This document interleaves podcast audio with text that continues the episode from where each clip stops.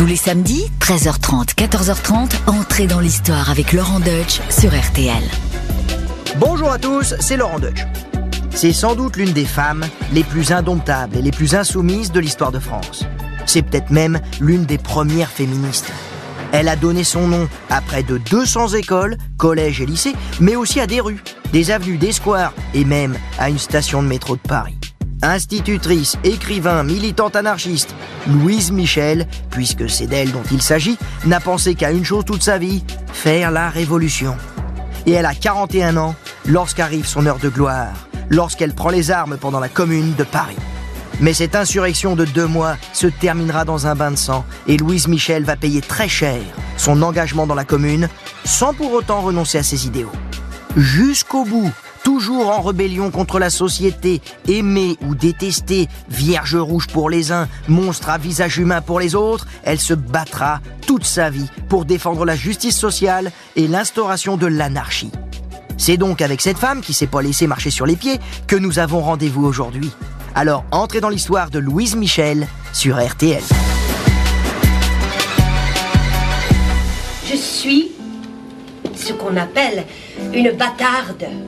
Née au château de Vroncourt-la-Côte en Haute-Marne, fruit des amours illégitimes d'une fille du peuple, Marianne Michel, et d'un fils de châtelain, Laurent de Maïs.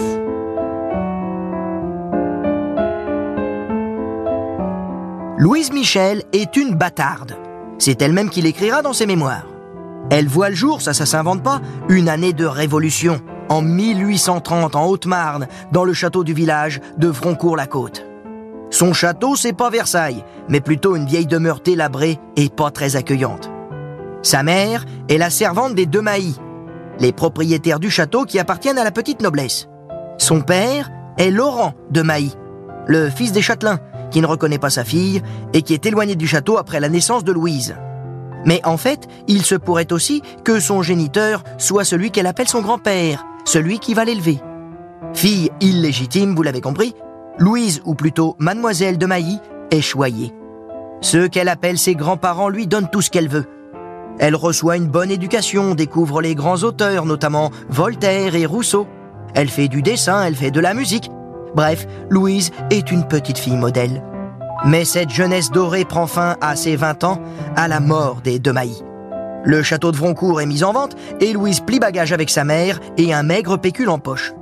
Ce départ marque aussi une étape importante car Louise prend dès lors le nom de famille de sa mère. Elle s'appellera désormais Louise Michel. Elle poursuit ses études non loin de Vroncourt, à Chaumont, et publie certains de ses articles sous le nom de Louis Michel, car elle s'aperçoit qu'il y a plus de chances d'être publié quand on a un prénom d'homme. Elle écrit aussi des poèmes qu'elle envoie régulièrement à l'écrivain le plus célèbre de l'époque, j'ai nommé Monsieur Victor Hugo.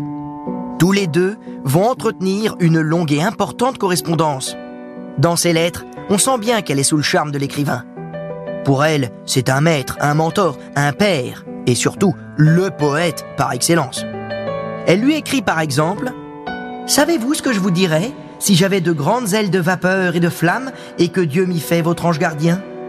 Je vous dirais, s'il est vrai que l'on veuille rappeler les Bourbons de l'exil, c'est à toi, poète, à élever la voix le premier pour cette belle et grande inspiration. Tu aimes la liberté, la gloire, ton âme a des larmes pour toutes les douleurs. Si j'étais votre ange, je descendrais du ciel pour vous écouter en repliant mes ailes sur ton front. Alors, on ne saura jamais ce que Louise Michel et Victor Hugo se sont racontés lors de leur première rencontre en 1851, mais la jeune femme a dû être très impressionnée face à ce géant des lettres. Et lorsqu'on connaît la réputation d'homme à femme de Victor Hugo, on se dit qu'ils ont peut-être fait autre chose que de parler littérature. Du moins, c'est ce que supposent certaines rumeurs. À 22 ans, Louise obtient le diplôme qui lui permet de devenir institutrice. À l'époque, on dit sous-maîtresse. Mais là, elle va commettre son premier acte de rébellion. Elle refuse, c'est ce qu'elle dit, de prêter serment à l'empereur Napoléon III, ce qui est pourtant la condition sine qua non pour devenir institutrice. Elle ouvre donc des écoles libres dans des villages de son département natal de Haute-Marne. On y chante en classe la Marseillaise, ce qui est alors interdit, et l'enseignement est laïque. Pour Louise, comme elle l'écrira dans ses mémoires, la tâche des instituteurs ces obscurs soldats de la civilisation, est de donner au peuple les moyens intellectuels de se révolter. Bien avant l'école obligatoire de Jules Ferry des années plus tard, Louise veut que tous les enfants, quelle que soit leur origine, quel que soit leur milieu, puissent accéder à une instruction gratuite. Ces revendications sont à l'époque très à la mode, c'est dans l'air du temps et c'est typique de l'opposition politique républicaine. Vous l'aurez compris, mademoiselle Michel ne passe pas inaperçue. Dans les chaumières, on commence à beaucoup parler de cette institutrice euh, plutôt spéciale, et ça finit par arriver aux oreilles des autorités de la région. Le recteur convoque Louise sur le champ, mais l'autorise finalement à continuer d'exercer. Il écrit quand même au préfet La demoiselle Michel a plus d'imagination que de jugement, mais c'est une honnête personne. Le même préfet reçoit un petit peu plus tard une lettre de Louise dans laquelle elle demande de créer un bureau de bienfaisance, créer des chantiers, des ateliers publics, car le pain manque. En 1856, Louise Michel quitte la Haute-Marne et arrive à Paris pour la première fois de sa vie. Elle a 26 ans. Et alors que la capitale se transforme sous les pioches du baron Haussmann, elle trouve un poste d'institutrice dans le Paris populaire, rue du Château d'Eau. Pour ceux qui connaissent, c'est du côté de la Porte Saint-Denis. Et tiens d'ailleurs, euh, petite digression personnelle, vous savez pourquoi on appelle cette rue la rue du château d'eau Eh bien tout simplement parce qu'elle menait à un château d'eau, qui était en fait une fontaine. La fontaine était sur une place qui tout naturellement s'appelait la place du château d'eau. Et plus tard, cette place du château d'eau deviendra notre place de la République. Mais retrouvons notre Louise Michel. Parallèlement à son métier d'enseignante, Louise ne s'ennuie pas. Elle rêve d'une carrière d'écrivain. Romans, pièces de théâtre, livres pour enfants. Elle écrit beaucoup.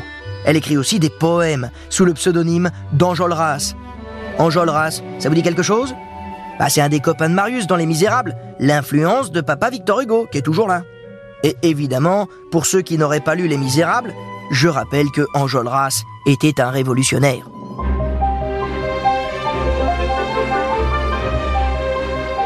Entre ses heures de classe, Louise Michel fréquente aussi les milieux républicains, opposés à Napoléon III, mais qui bénéficient quand même de quelques concessions octroyées par le régime impérial, comme par exemple la liberté de la presse. À cette époque, Louise est séduite par le blanquisme. attention les amis, le blanquisme, ça n'a rien à voir avec la blanquette de veau. C'est pas non plus un hommage à Jean-Michel Blanquer. Hein, évidemment, il n'était pas né, Monsieur Blanquer, à l'époque. Non, le blanquisme, c'est un mouvement socialiste qui a pour objectif de faire la révolution et qui a été fondé par Auguste Blanqui, évidemment. C'est donc tout à fait normal qu'au début de l'année 1870, elle soit présente aux funérailles du journaliste républicain Victor Noir, assassiné par Pierre Bonaparte, un parent de Napoléon III. Louise Michel se tient au milieu des quelques 150 000 Parisiens venus aux obsèques. Elle est habillée comme un homme, et tient sur elle un poignard volé chez son oncle. Le 2 septembre 1870, un mois après avoir déclaré la guerre au royaume de Prusse, l'empereur Napoléon III est fait prisonnier à Sedan. Il envoie un simple télégramme à son épouse Eugénie, restée à Paris. Grand désastre. L'armée est défaite et captive. Moi-même, je suis prisonnier. C'est un véritable choc. Ce n'est que la quatrième fois dans toute l'histoire de France qu'un souverain est capturé sur un champ de bataille. La dernière fois que c'est arrivé en plus, c'était il y a belle lurette. C'était avec François Ier à la bataille de Pavie en 1525, vous vous rendez compte? Alors évidemment, euh, de son côté, Louise Michel, elle verse pas de petites larmes. La chute de Napoléon III après 18 années de pouvoir est pour elle une divine surprise.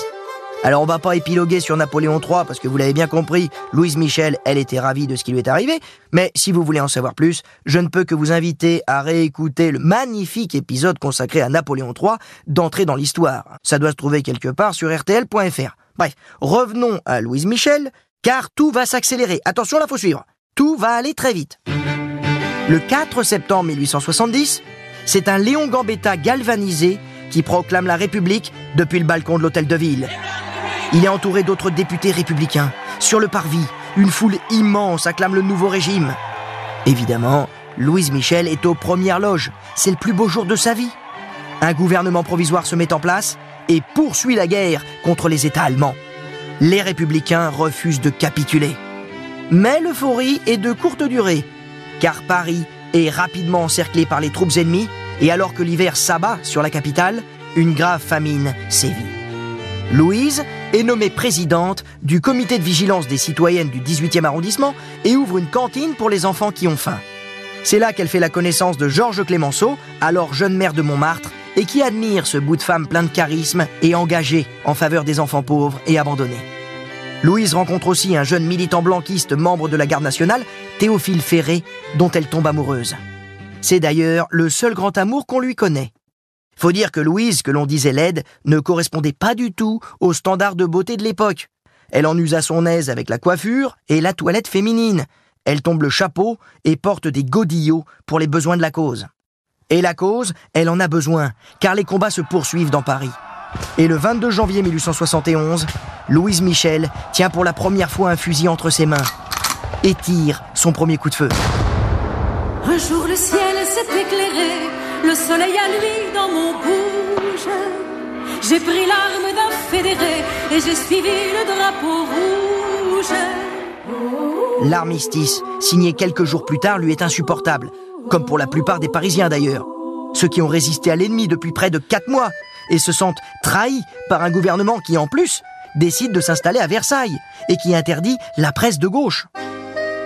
Et alors que Louise Michel et ses amis, ouvriers, artisans, petits commerçants, forment des comités insurrectionnels dans les quartiers populaires, les soldats, sur ordre du chef du gouvernement Adolphe Thiers, tentent pendant la nuit du 17 mars 1871 de s'emparer des centaines de canons de la garde nationale sur la butte Montmartre. Mais les Parisiens et les gardes nationaux veillent, et ils n'ont pas l'intention de laisser partir les canons sans réagir. Oui, barbare, je suis, oui, j'aime le canon, la mitraille dans l'air, ami, ami, dansons. La danse des bombes, garde à vous, voici les lions, le tonnerre de la bataille gronde sur nous, amis, chantons. La nuit est écarlate, trempez-y vos drapeaux, aux enfants de Montmartre, la victoire ou le tombeau, aux enfants de Montmartre, la victoire ou le tombeau. Au petit matin, Louise est là, prête à tirer. Et elle n'en revient pas lorsqu'elle voit les soldats fraterniser avec les insurgés et refuser de suivre les ordres de leur chef, qui seront assassinés.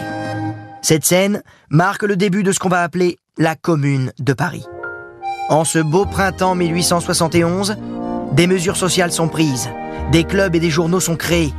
L'acte le plus symbolique est la destruction de la colonne Vendôme, symbole pour les nouveaux maîtres de la capitale de l'absolutisme impérial qui a été érigé sur ordre de Napoléon Ier pour commémorer la bataille d'Austerlitz. Louise Michel est sur un petit nuage.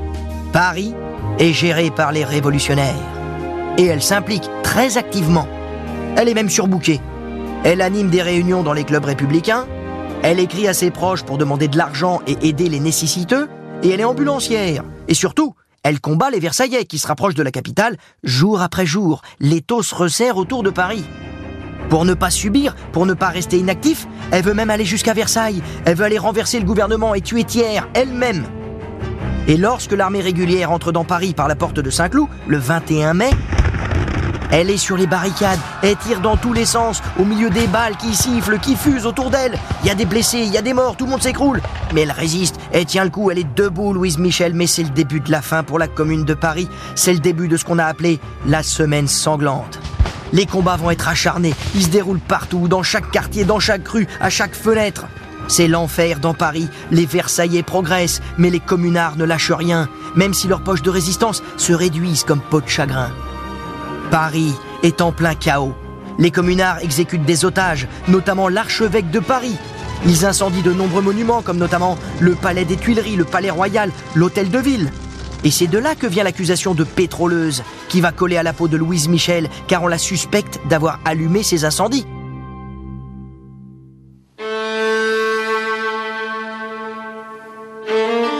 Alors que les rues sont jonchées de cadavres, Louise Michel se bat sans relâche, sans cesse, depuis plusieurs jours. Mais lorsqu'elle apprend que sa mère a été arrêtée par les Versaillais, elle se rend et dépose les armes, en même temps que tombe à terre l'idéal d'une république démocratique et sociale qui s'est soldée par des pertes très lourdes dans les rangs communards. On dénombrera plus de 15 000 morts et plus de 45 000 prisonniers. Désormais, ce sont les juges que va devoir affronter Louise Michel. Incarcérée à Versailles, Louise Michel comparaît devant le Conseil de guerre en décembre 1871. Elle porte un voile noir qu'elle relève alors. La tête haute, elle se tient droite et fixe ses juges en leur déclarant ⁇ Ce que je réclame de vous, C'est le poteau où déjà sont tombés nos frères. Il faut me retrancher de la société. Puisqu'il semble que tout cœur qui bat n'a droit qu'à un peu de plomb. J'en réclame ma part. Si vous n'êtes pas des lâches, tuez-moi. Alors là, je peux vous dire qu'il y a eu un gros silence dans le tribunal. Personne ne s'attendait à ce que cette femme qui a pris les armes défie les juges à ce point, et ce, avec tant de panache. N'oubliez pas qu'elle savait très très bien écrire, Louise Michel. Là, on se dit que le tribunal va être complètement retourné. Du coup, le président du conseil de guerre, il veut la faire taire. Il menace de faire évacuer la salle. Ça, ça me rappelle le procès de Danton. Bon, alors là encore, hein, je ne peux que vous recommander d'écouter un magnifique épisode sur Danton, euh, où on raconte qu'au procès, il était tellement doué, il était tellement habile que euh, on a dû le faire juger à huis clos. Sinon, la salle allait bouffer le procureur Fouquier-Tinville. Il a bien senti qu'il perdait les débats, donc il a été obligé de tout interrompre et on a jugé et condamné Danton à huis clos. Eh bien là, c'est un peu pareil. Louise Michel, elle sait y faire, elle a de l'éloquence, elle a de la posture, elle a un panache incroyable. D'ailleurs, le lendemain, les propos de Louise Michel font la une de toute la presse. Alors, si les titres conservateurs, eux, parlent d'une louve avide de sang, d'autres célèbrent Louise Michel, l'accusée devenue accusatrice de ses bourreaux. Son fidèle ami Victor Hugo lui rend d'ailleurs un vibrant hommage dans le poème Viro Mayor, dont le titre signifie Plus grand qu'un homme. Écoutez plutôt. Tu semblais envoyer au sépulcre un baiser. Ton œil fixe pesait sur les juges livides. Et tu songeais pareil aux graves Euménides. La pâle mort était debout derrière toi. Toute la vaste salle était pleine d'effroi, car le peuple saignant est la guerre civile. Verdict malgré tous ses soutiens, Louise Michel est condamnée à la déportation en Nouvelle-Calédonie, aux antipodes. Oui, la France a pris possession de la Nouvelle-Calédonie depuis une vingtaine d'années et elle y a établi une colonie pénitentiaire.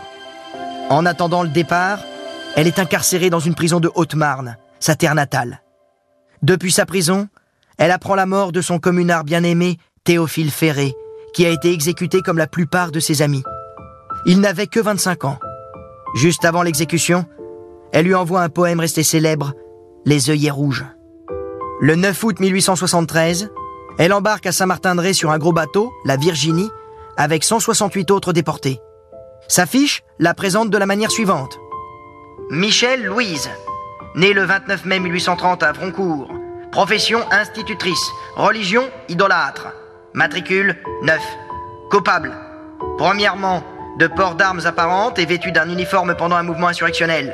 Deuxièmement, d'avoir fait usage de ces armes. À bord du bateau, les hommes et les femmes sont séparés. Louise Michel est dans une grande cage avec 20 autres femmes qui, comme elle, ont participé à la commune. Chacune a un hamac, mais les conditions de vie sont très dures. Durant la traversée, les tempêtes sont nombreuses, avec le mal de mer qui va avec. En plus, les rations de nourriture sont maigres. Mais Louise est du genre robuste, et en plus, elle est généreuse. Elle donne ses chaussons et ses bas à l'une de ses compagnes d'infortune et reste pieds nus alors que les températures sont souvent très basses. Et alors que pour la plupart des passagers, la traversée est donc un enfer, Louise Michel, elle, conserve une part de lumière, de joie. Finalement, elle est heureuse. Elle n'avait jamais vu la mer et elle contemple l'océan. C'est tout de même au bout de 120 jours de traversée qu'elle arrive enfin en Nouvelle-Calédonie, le lieu de son bannissement, en rade de Nouméa. Sitôt le pied posé par terre, la rebelle Louise Michel demande à ce que les femmes ne soient pas séparées des hommes. Elle s'oppose ainsi à l'autorité ecclésiastique de la colonie. Et là, c'est la victoire. Elle a gain de cause.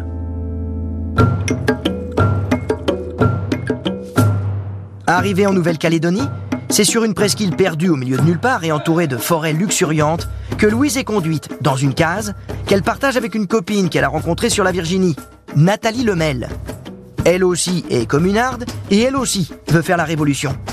Vous vous en doutez, elles ont donc pas trop de mal à trouver des sujets de conversation, même si Nathalie Lemel est peut-être plus radicale que Louise Michel, et c'est d'ailleurs peut-être à son contact que Louise va épouser les thèses anarchistes. En tout cas, nos deux co-détenus s'entendent très bien. Trop bien même peut-être, car un rapport de police cherche à prêter aux deux femmes des relations sexuelles. Et leur geôlier les qualifie toutes deux de gougnottes. Vous imaginez ce que ça veut dire Mais en dépit de cet environnement hostile et alors que beaucoup d'autres détenus tombent malades ou deviennent fous, Louise Michel, elle, s'enthousiasme. Cette fois, elle découvre les cyclones. Et là, c'est une véritable extase romantique. Écoutez plutôt. C'était la nuit. Je me tenais pendu par les mains à un rocher. Le ciel et la terre étaient tout noirs. Tout avait disparu. Il n'y avait plus rien. Je n'existais plus. J'étais déjà dans les éléments. Durant sa détention, Louise entretient une abondante correspondance avec ses amis, comme Clémenceau, Victor Hugo, avec sa famille aussi, mais également avec des scientifiques, discourant sur le niaouli, un arbre de Nouvelle-Calédonie. Elle parle aussi des espèces végétales ou alors même de la langue des Kanaks. Bref, elle reste en éveil, elle se renseigne, elle étudie, elle s'acclimate, elle s'adapte. En plus, elle a le droit de sortir de sa case et de se déplacer. Alors, si vous vous imaginiez que Louise Michel était une détenue enchaînée toute la journée dans une cellule sans lumière, nourrie au pain et à l'eau, genre médiéval, tu vois, non, c'est raté. D'ailleurs, preuve qu'elle semble aller bien, elle écrit à Victor Hugo Ici, dans ce désert en face de l'océan, tout se calme, tout s'agrandit. Le temps, l'espace, la douleur, la joie, tout cela n'existe plus.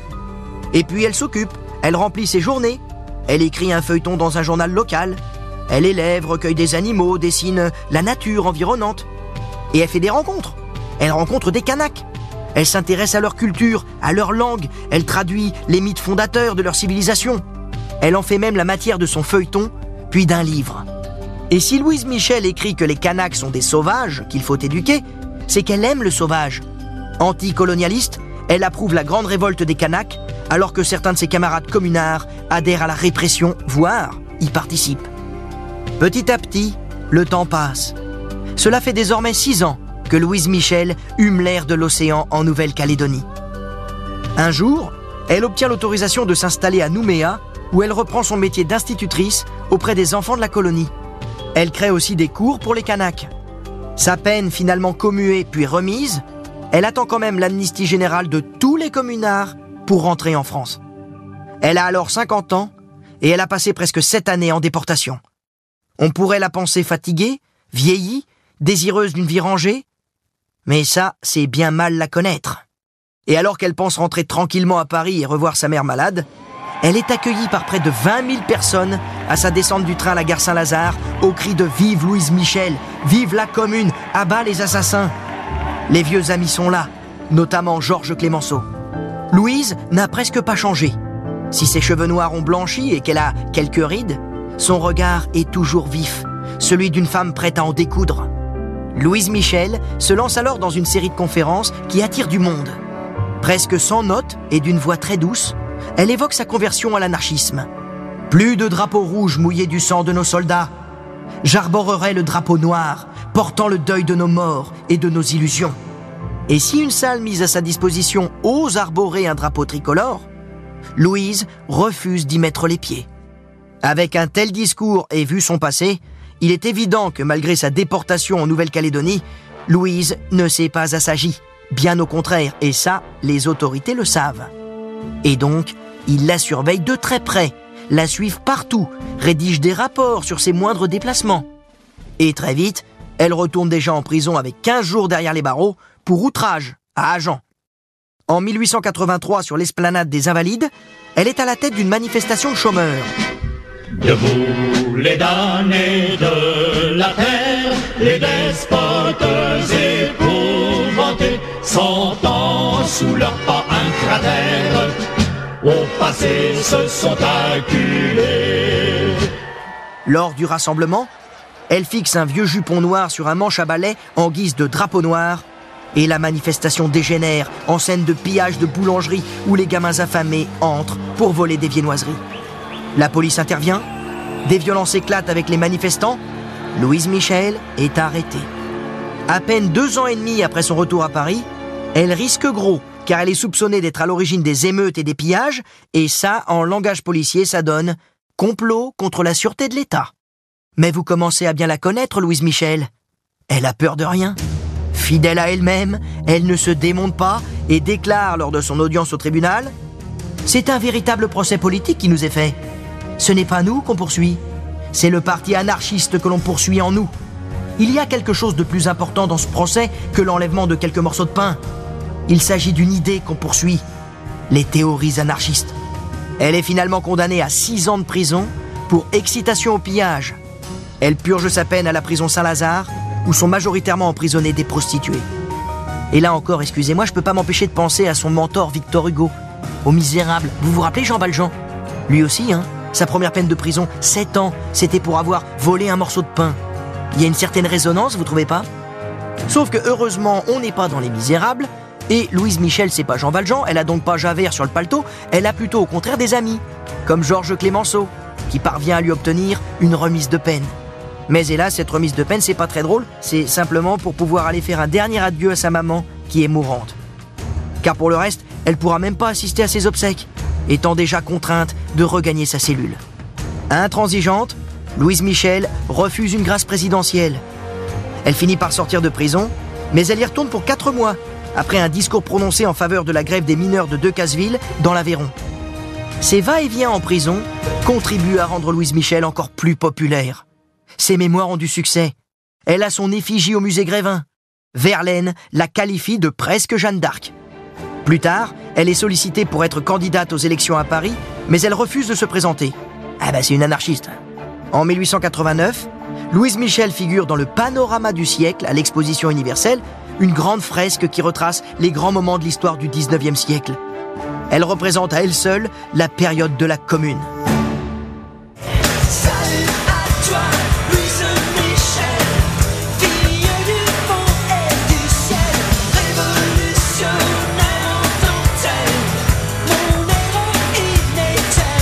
Louise Michel n'a jamais laissé indifférent.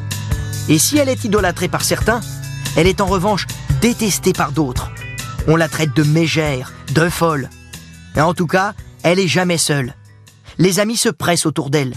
Tantôt un anarchiste russe qui lui repeint ses meubles en noir, tantôt de longues tournées de conférences à deux avec Sébastien Faure par exemple.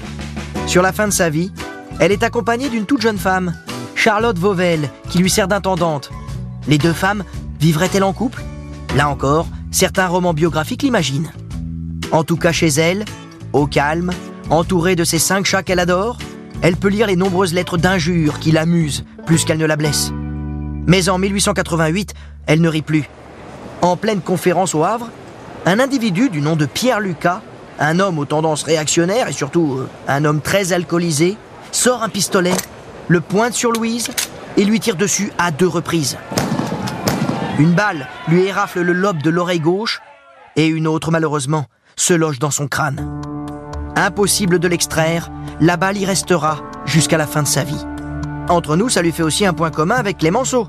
Parce que lui aussi, il a reçu une balle, beaucoup plus tard, hein. Et cette balle, il va la garder dans son corps toute sa vie. C'était vraiment deux durs à cuire. Mais pourtant, Louise Michel n'est pas revancharde. En effet, elle refuse de porter plainte contre son agresseur, demandera même son acquittement et dira ironiquement à ses amis après cette tentative d'assassinat Vous me croyez morte, mais je suis dur à tuer. Ça, c'est sûr qu'il faut au moins lui reconnaître cette qualité. Louise Michel a maintenant presque 60 ans.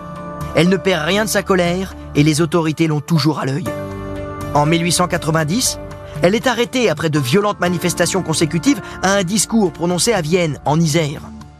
Accusée de provocation directe par discours proférés dans les réunions publiques à des actions de crimes et délits, Louise Michel passe à deux doigts de l'internement en asile psychiatrique. Elle va refuser sa remise en liberté provisoire, car là encore, ses compagnons sont toujours derrière les barreaux. Elle veut pas de traitement de faveur.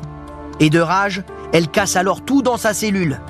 Un médecin appelé en urgence conclut que Louise Michel est devenue folle. La nouvelle fait la une des journaux et parvient jusqu'au ministre de l'Intérieur qui la fait vite sortir des mains des médecins. Interner Louise Michel si populaire, c'est la révolution assurée. Elle est donc libérée, euh, un peu de force, et revient à Paris, mais pas pour longtemps.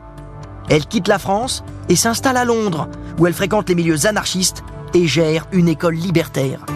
Et c'est reparti pour un tour. Louise Michel est infatigable.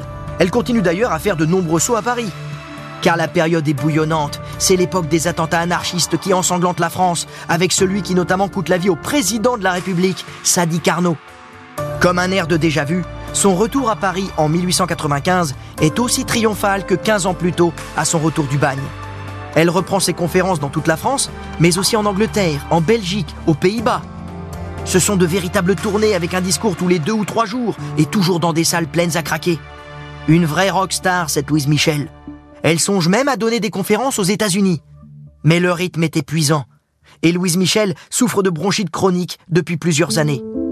Alors, elle trouve encore la force de donner des conférences en Algérie, mais elle meurt à Marseille en janvier 1905. Quelques jours plus tard, une foule immense accompagnera son cercueil de la gare de Lyon au cimetière de Levallois-Perret. Une véritable procession avec des drapeaux noirs et rouges déployés qui claquent au vent. Et le tout, vous vous en doutez, très encadré par la police qui a dépêché 10 000 hommes pour éviter tout débordement. À l'époque comme aujourd'hui, les chiffres avancés ne sont pas les mêmes entre la police et les organisateurs. La police dénombre 8000 personnes aux obsèques de Louise Michel. Selon les syndicats, ils étaient 80 000. Alors, si vous avez envie de lui faire un petit coucou, hein, de lui rendre un petit hommage, n'hésitez pas à vous rendre au cimetière de Levallois-Perret où elle est inhumée. Mais un petit conseil, euh, ne faites pas de prière au bon Dieu. Ça, ça lui aurait pas plu. De son vivant, Louise Michel a fabriqué sa légende et elle l'a entretenue. Elle a sans doute mis en scène et romancé des épisodes de sa vie, consciente qu'elle était une icône pour pas mal de monde. Devenue une référence de la gauche française, ses positions ont été jugées radicales, clivantes, voire naïves. Mais celle qui a combattu pendant la Commune et qui s'est retrouvée sept ans au bagne n'a jamais trahi ses convictions. Femme révoltée contre toutes les formes d'injustice, femme éprise de liberté, Louise Michel était désireuse de changer la société et de se battre pour un monde meilleur. Et pour finir, laissons la parole à Louise Michel, avec cette phrase qui résume si sublimement sa vie. Elle disait d'ailleurs La révolution sera la floraison de l'humanité, comme l'amour est la floraison du cœur.